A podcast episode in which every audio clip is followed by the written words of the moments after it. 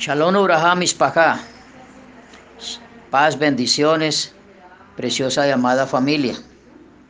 Hoy tenemos la oportunidad de recordar esta hermosa promesa en Devarim, Deuteronomio 33, 14, que el Padre nos da con los mejores de los frutos del sol y con los mejores productos de los meses. Es este día K2 que nuestro Abba K2 nos da. Continuamos con la paracha Juca, la paracha Balá y vamos a, a, recordar aquellas palabras que se dicen sobre el pueblo de Israel en el libro Bambibar números 23, 9 y 10, 23 del 21 al 24 y 24 del 5 al 9. Desde sus mismos orígenes lo veo a Israel un pueblo bien sustentado y fuerte como una roca, lo veo desde las alturas. Miren, es un pueblo que morará en soledad y no será contado junto con las demás naciones. ¿Quién puede contar el polvo de Jacob o el número de un cuarto de Israel? Él no percibe transgresión en Jacob y no ve perversidad en Israel. El Eterno su Creador está con él, con Israel él tiene la amistad del rey. El Creador lo sacó de Egipto con toda la manifestación de su gloria. Ya que no hay adivinación en Jacob ni brujería en Israel. En una época como esta, se les preguntará a Jacob e Israel qué ha obrado el Creador. Mira, es un pueblo que se levanta como un león y se alza como un león y no se acuesta hasta haber consumido su presa y hasta haber tomado la sangre de los degollados.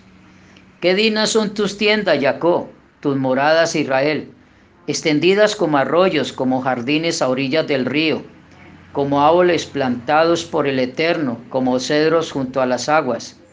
El agua fluirá de sus manantiales y su simiente tendrá abundante agua. Su rey dominará a Agá y su reino predominará.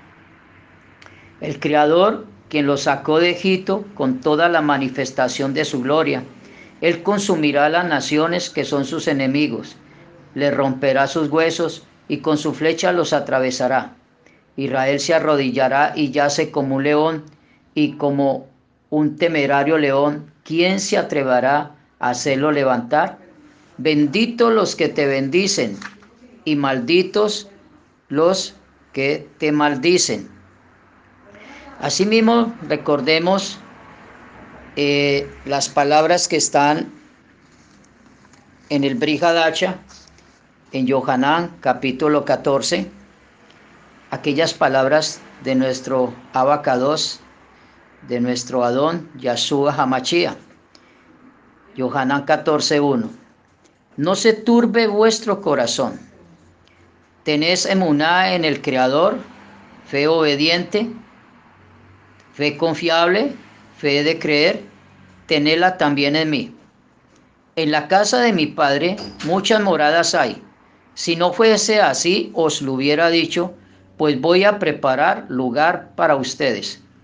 Y cuando me vaya y os prepare lugar, vendré otra vez y tomaré conmigo para que donde yo estoy, ustedes también estén. Y sabrás el camino a donde yo voy. Tres preguntas. Primera, Tomá, le dice Tomá, Adón, Señor, no sabemos a dónde vas. ¿Cómo podríamos saber el camino? Yasúa le dice, Anija dere beme bejaín. Yo soy el camino, la verdad y la vida. Nadie viene al Padre sino por mí. Si tenéis una relación íntima conmigo, también con mi Padre la tendréis y desde ahora la tendréis y lo habéis visto. Segunda pregunta, Felipe. Le dice Felipe, Adón, Señor, muéstranos al Padre y es suficiente. Yasúa le dice, tanto tiempo he estado con ustedes y no te has dado cuenta a quién represento. El que me ha visto es como si hubiese visto al Padre. ¿Cómo dices tú? Muéstranos al Padre. ¿No tienes emuná que yo estoy en el Padre y el Padre en mí? Las palabras que yo digo no las hablo por mi propia cuenta, sino el Padre que mora en mí, Él hace las obras. Tenemos nada que yo estoy en el Padre y el Padre en mí. Y si no tenemos nada de esto, por las obras mismas que habéis visto. De cierto, de cierto os digo, el que tiene moná en mí, las obras que yo hago también él las hará, y mayores obras hará, porque yo me voy al Padre. Y todo lo que pidas por mis méritos, eso haré, para que el Padre sea glorificado en el Machía. Si algo pidieres por mis méritos, yo lo haré. Si me amas, entonces poné por obra mis mandamientos. Y yo rogaré al Padre y os dará otro homenaje consolador para que esté con ustedes para siempre. La Rúa Jaemé, el Espíritu de verdad, la cual está presente, no puede recibir, pues ni la puede ver ni relacionarse con ella. Ustedes sí la conocen, porque mora con ustedes y estará con ustedes. No, no os dejaré huérfanos, vendré a vosotros. Aún un poco, y esta generación presente no me verá más, mas ustedes me veréis y porque yo vivo, ustedes también vivirán. En aquel día vosotros recibiréis da conocimiento de que yo estoy en mi Padre y ustedes en mí y yo en ustedes. El que tiene mis mismos mis mandamientos y los guarda, ese es el que me ama. Y el que me ama será amado por mi Padre, y yo lo amaré y me manifestaré a él. tercera pregunta, le dice Yahudá, no el de Quirió, Adón, Señor, ¿qué significas que estás por revelarte a nosotros y no a esta edad presente?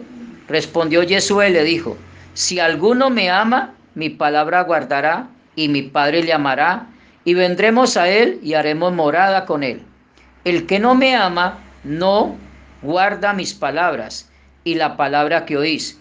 No es inventada por mí, sino que viene del Padre que me envió. Estas cosas os he hablado estando con ustedes, mas el menajén, la rúa, la divina presencia que santifica, la que enviará el Padre por mis méritos, ella os enseñará todas las cosas y os recordará lo que os dije. Chalón os dejo y mi chalón os imparto. Yo os lo doy, no como estada presente lo concibe. No se confunda vuestro corazón ni tenga miedo. Oíste que os dije, me voy y vuelvo a ustedes. Si me amares, os llenaría de sinja, de alegría, de que voy al Padre porque el Padre es mayor que yo. Y ahora os lo he dicho antes que suceda, para que cuando suceda puedas tener emuná. No hablaré ya mucho con ustedes porque viene el príncipe de esta edad y no tiene nada en mí. Asimismo, Recordamos las hermosas palabras establecidas eh, en la paracha de Balá, en su Hatará, en el capítulo 5 del libro de Miqueas, perdón, en el capítulo 6, en el verso 6. ¿Con qué puedo congraciarme ante el Creador ¿Cómo puedo someterme a él? ¿Al caso con ofrendas de olá o con novillos menores de un año como ofrendas? ¿Acaso el Eterno se apaciguará con miles de carneros o con decenas de miles de arroyos de aceite? ¿Acaso debo consagrarle mi, mi primogénito para espiar mi transgresión o el producto de mi vientre por la iniquidad de mi alma? Hombre, él ya te dijo que es bueno. El Eterno solo requiere de ti que actúes con justicia, que ame la benevolencia y que seas sumiso ante el Eterno, tu Creador, y que seas sumiso ante el Eterno, tu Creador. Lo mismo dice en el libro de Barín Deuteronomio 10, verso 12. Y ahora Israel, ¿qué pretende el Eterno, tu Creador?